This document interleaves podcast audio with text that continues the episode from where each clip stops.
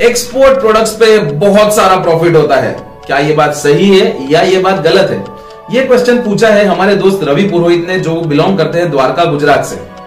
नमस्कार दोस्तों, मैं आपका डिजिटल एग्जिट मित्र कवित अश्विन शाह। लेकर आ गया हूँ एपिसोड नंबर दो, हमारी सीरीज़ हैश आस्क डीएक्सएम के। दोस्तों, ये सीरीज़ हमने चालू करी है, जिससे आप जैसे मित्र हमसे क्वेश्चन पूछ सके और आपके क्वेश्चन का फ़ायदा सब लोगों को मिले।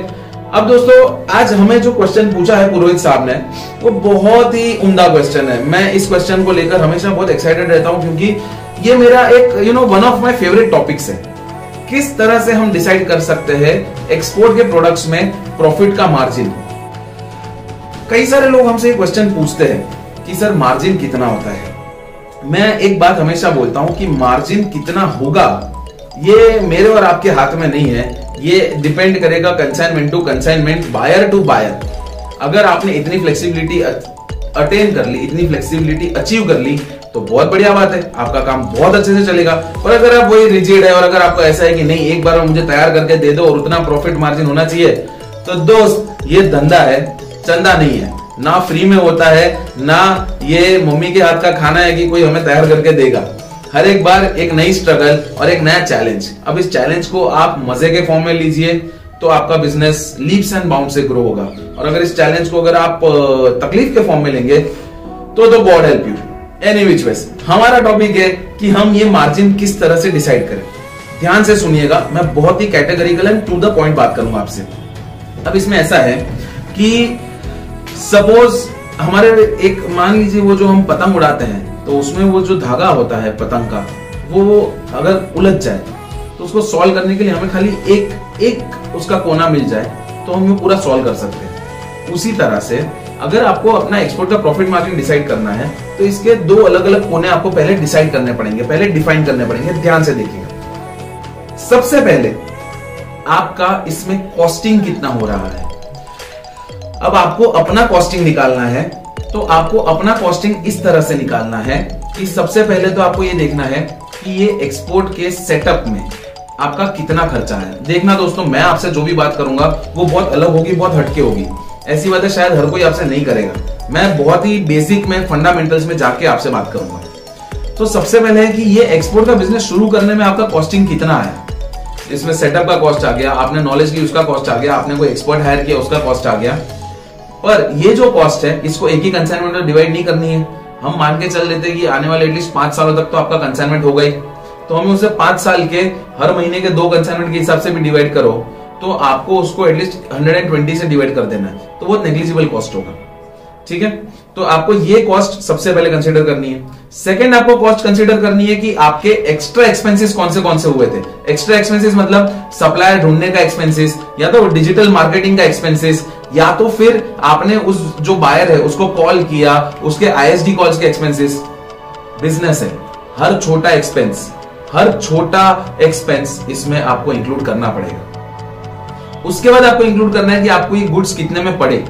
ये गुड्स कितने में पड़ा उसका? सप्लायर ने सपोज़ आपको बोला, आपको ये मग अगर आपने परचेस किया एग्ज़ाम्पल के तौर पे तो सप्लायर ने अगर आपको बोला कि ये मग सौ रुपए का है, उसके बाद पैकेजिंग और लेबलिंग का मान लीजिए दस रुपए का खर्चा है उसके बाद ट्रांसपोर्टेशन का आपके वेयर हाउस तक का दस रुपए का और खर्चा आया, हो गया 120 अब आपके वेयर हाउस पे आपने जो वेयर हाउस है वो आपका खुद का नहीं, आपने रेंट पे दे रखा है तो आपने महीने का, मान लीजिए कि महीने का एक हज़ार रुपए आपने दिया और टोटल हज़ार मग है आपके पास।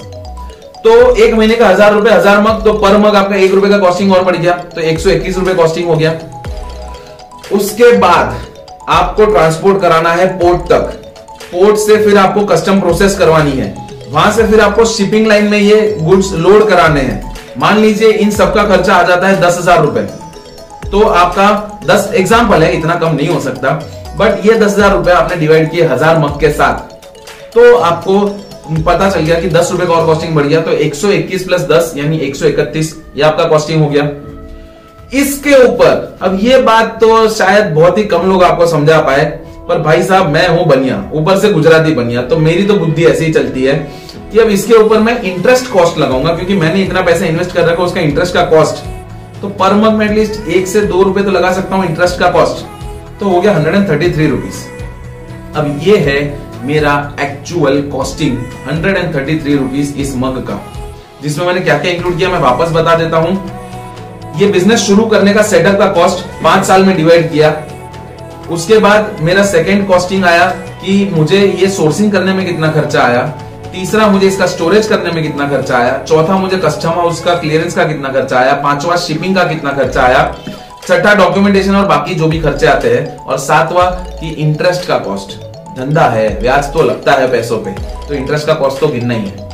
ऐसे करके हंड्रेड एंड थर्टी थ्री पे आ गया तो पहला सिरा, पहला छेड़ा मुझे मिल गया है, और वो है हंड्रेड एंड थर्टी थ्री मेरी कॉस्टिंग अब दूसरा, मैं हमेशा मेरे सभी क्लाइंट्स सभी स्टूडेंट्स सबको एक ही बात बोलता हूँ कि मिनिमम तीन प्रोडक्ट सिलेक्ट करो और हर एक प्रोडक्ट के लिए पाँच पाँच मार्केट सिलेक्ट करो। आप डिजिटल एक्सिम के किसी भी क्लाइंट के पास जाइए, उनसे मिल लीजिए, उन लोगों के पास मिनिमम तीन प्रोडक्ट होगी और हर एक प्रोडक्ट के लिए पाँच पाँच मार्केट यानी पंद्रह मार्केट का रिपोर्ट हंड्रेड परसेंट रेडी होगा।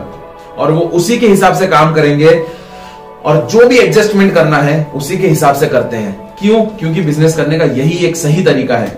Proper systematic organise and consistent अब उसने जब ये कर लिया तो आपको आपका कॉस्टिंग पता चल चुका है। अब आपके पाँच अलग अलग मार्केट है। मैं आपको बताऊँ कि आपका प्रॉफिट मार्जिन पाँचों मार्केट में फिक्स नहीं हो सकता है। आपका प्रॉफिट मार्जिन अलग अलग मार्केट के लिए अलग अलग होगा। क्यों? क्योंकि अब बारी आती है दूसरे छेड़े की, दूसरे सिरे की। अब ये जो दूसरा सिरा है, वो है कि वहाँ पे टारगेट मार्केट में किस कॉस्ट पे आपका गुड्स सेल होता है। बंद करा थोड़ी। पॉज करते टारगेट मार्केट में जिस प्राइस पे गुड्स सेल हो रहे होंगे, उस प्राइस से ज़्यादा पे तो आप उसको सेल कर नहीं पाओगे, नहीं तो वो आपका गुड्स खरीदेगा नहीं। प्लस उसको थोड़ा सा आपको प्रॉफिट मार्जिन भी तो देना पड़ेगा। तो अब आपको दो चीज़ें देखनी है। नंबर वन कि टारगेट मार्केट में सेलिंग प्राइस कितना है। एंड नंबर टू वहाँ पे एवरेज प्रॉफिट मार्जिन कितना होता है। इस इंडस्ट्री का वहाँ का एवरेज प्रॉफिट मार्जिन कितना है। देखो दोस्तों आपको खाली ये नहीं देखना है कि आपका प्रॉफिट मार्जिन कितना है। आपको ये भी देखना है कि सामने वाले देश में प्रॉफिट मार्जिन का परसेंटेज कितना है। क्यों? क्योंकि उस हिसाब से आप अपना प्राइसिंग सेट करोगे। अगर आपने अपना प्राइसिंग उस हिसाब से सेट नहीं किया तो बायर्स मिलने में बहुत दिक्कत पड़ जाएगी। अब मान लीजिए कि वहाँ पे टारगेट मार्केट में एक्चुअल वहाँ पे ये मग सेल होता है तीन सौ रुपए में।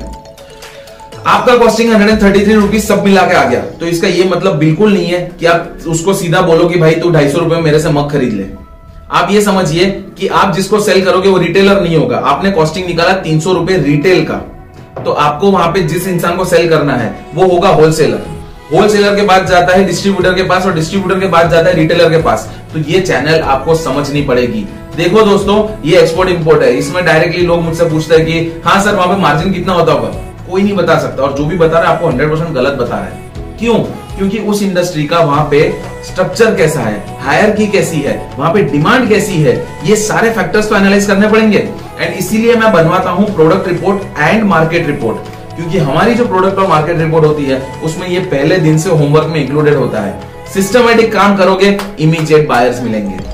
अब, वहाँ पे अगर आपने ये पूरा स्ट्रक्चर एनालाइज कर लिया कि भाई वहाँ होलसेलर होता है होलसेलर के बाद डिस्ट्रीब्यूटर होता है, फिर रिटेलर होता है। और वो तीनों के प्रॉफिट मार्जिन और ये एनालिसिस बहुत सिंपल है। देखिए, इसमें कोई रॉकेट साइंस नहीं है। ये वहाँ पे आप कॉलिंग करके भी पता कर सकते हैं। पर हाँ थोड़ा सा रिसर्च करना पड़ेगा, थोड़े से फ़ोन घुमाने पड़ेंगे, थोड़ा सा इंटरनेट सर्च करना पड़ेगा।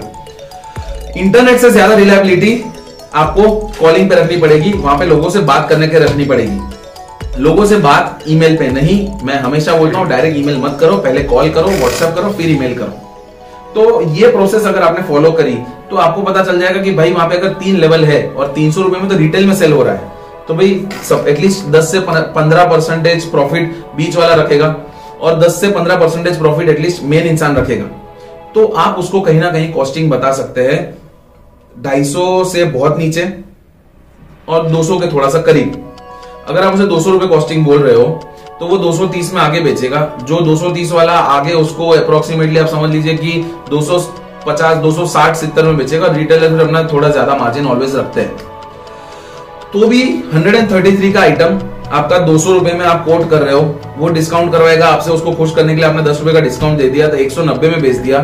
तो भी 130 का आइटम आप एक सौ रुपए में बेच रहे हो। यानी आपको फिफ्टी सेवन पर मग और आपके हज़ार मग जा रहे हैं तो फिफ्टी सेवन थाउज़ेंड रुपीज़ का चोखा मुनाफा हो रहा है।